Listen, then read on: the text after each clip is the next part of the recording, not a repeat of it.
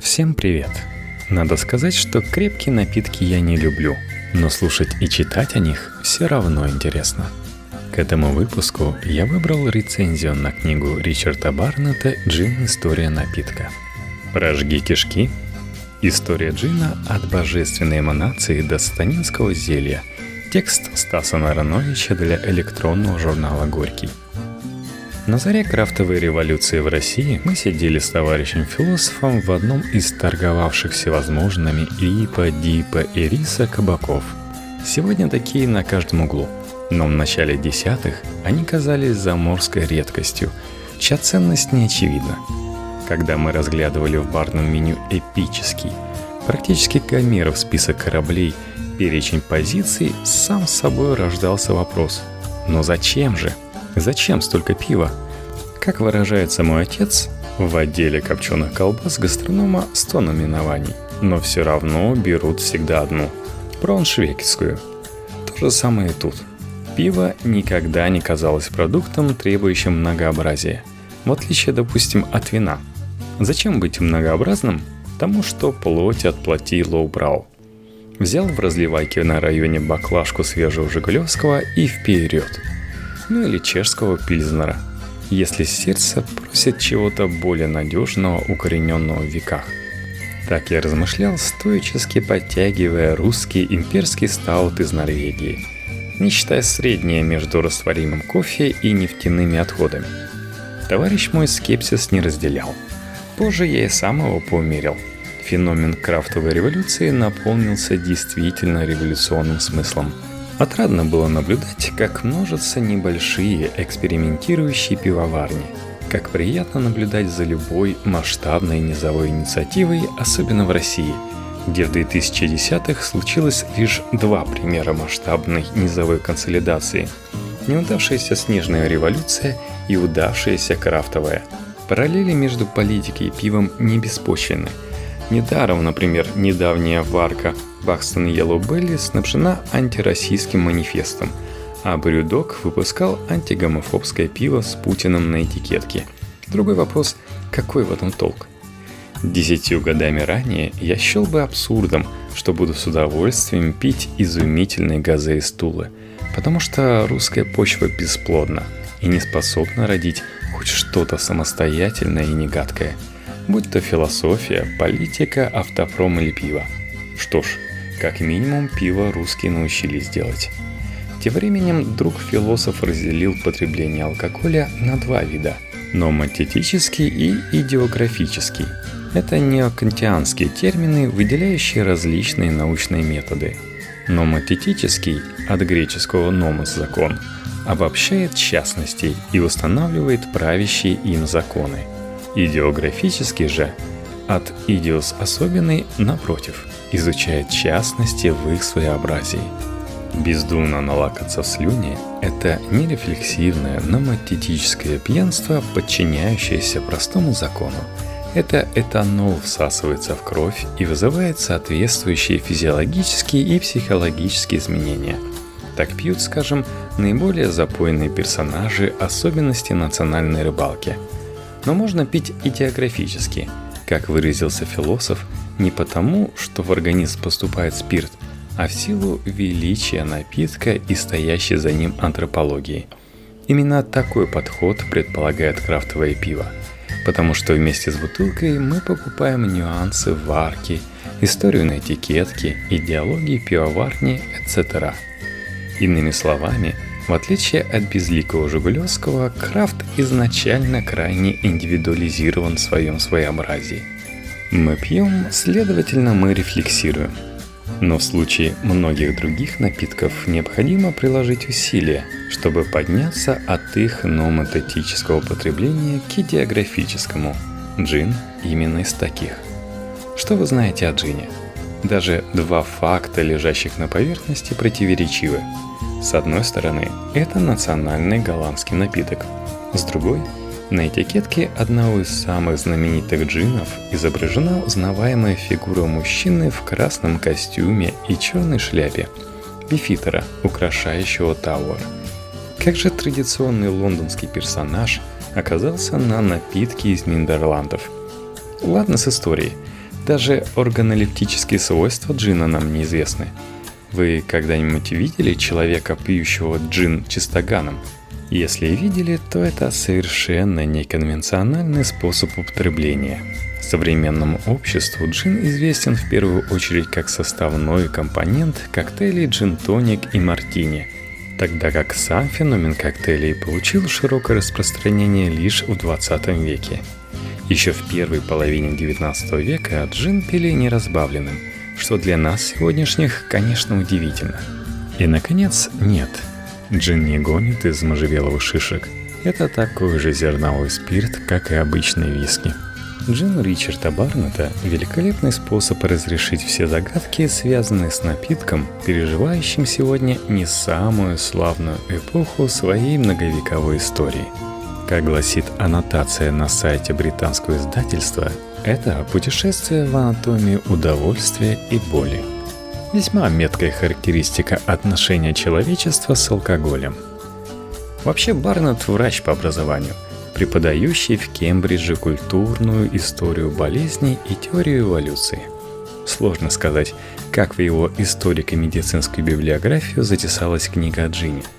Учитывая, с каким вниманием к деталям книга написана, возможно, причина одна – любовь автора к самому напитку – Путешествие в анатомию удовольствия и боли начинается из глубины времен. Барнетт прослеживает историю можжевельника, который в конце ледникового периода стал распространяться на север вслед отступающим ледникам и попал в рацион неолитических племен.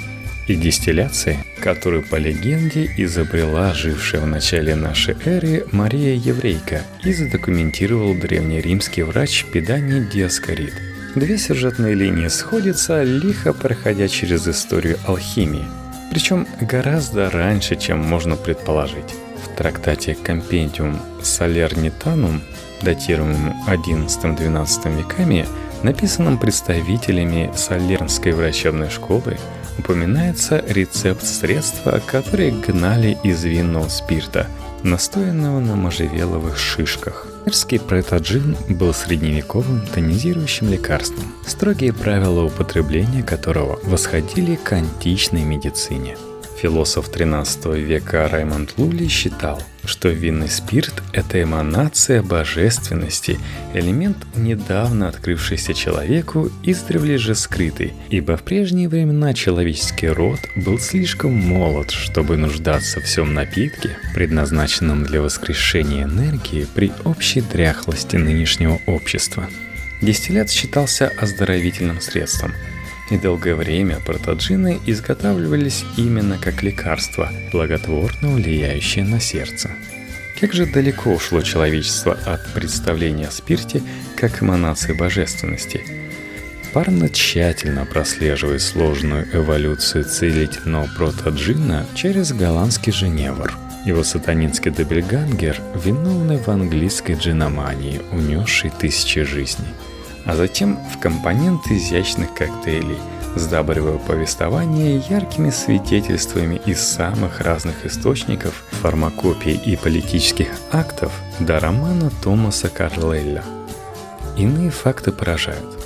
Как вам, например, такое новшество, порожденное беспробудной джиноманией и описанное епископом Садорским и Менским Томасом Уилсоном в 1736 году – где-то невдалеке от восточного Смитфилда некий торговец завел у себя заднюю комнату, просторную и пустую, в коей, когда его посетители-пропойцы упьются, их складывают штабелями без разбора.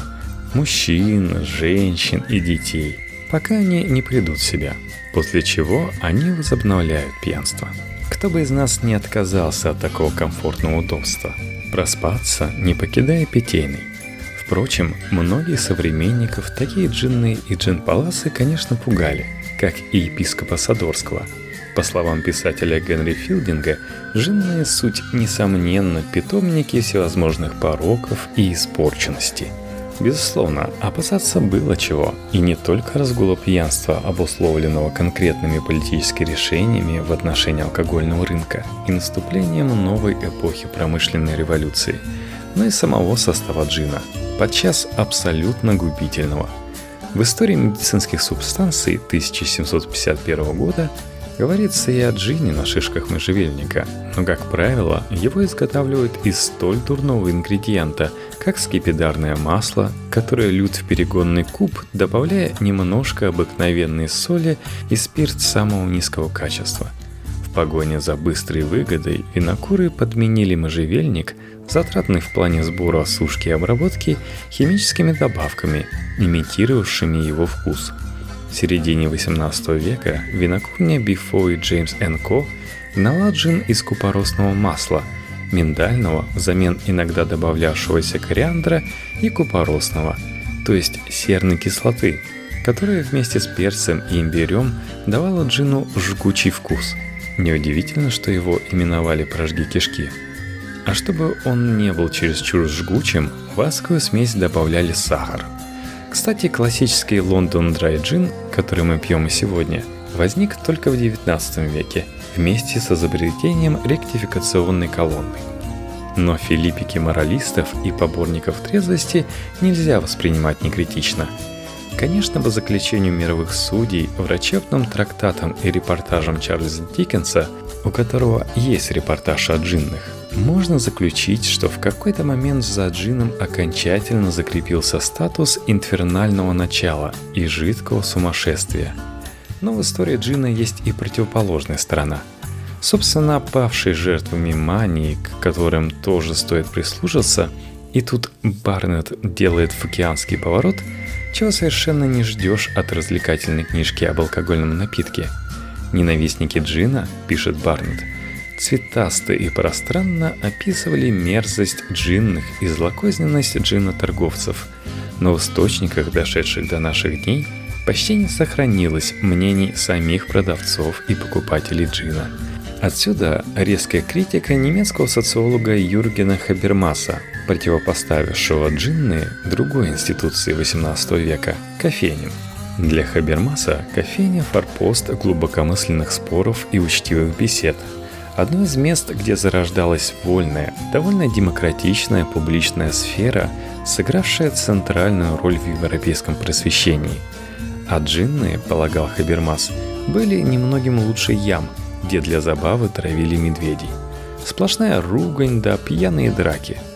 Что ж, если изучать кофейни по их предвзятым описаниям XVIII века, то Хабермас абсолютно прав – но в реальности граница между высокопарными разговорами и низменной жестокостью была намного менее четкой.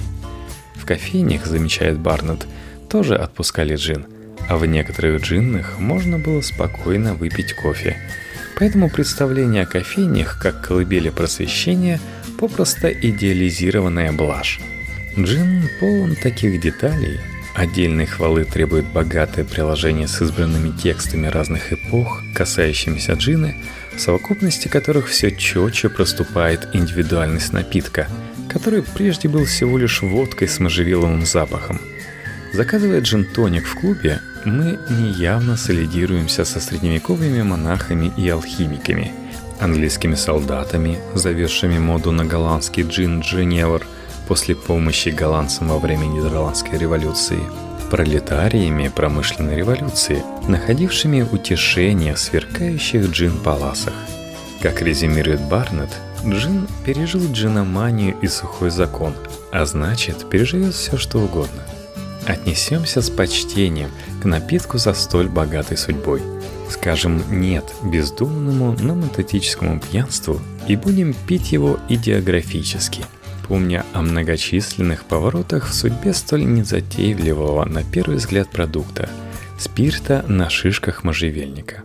Как справедливо писал поэт три столетия назад, что лучше человечество утешит, чем эта всемогущая бутылка?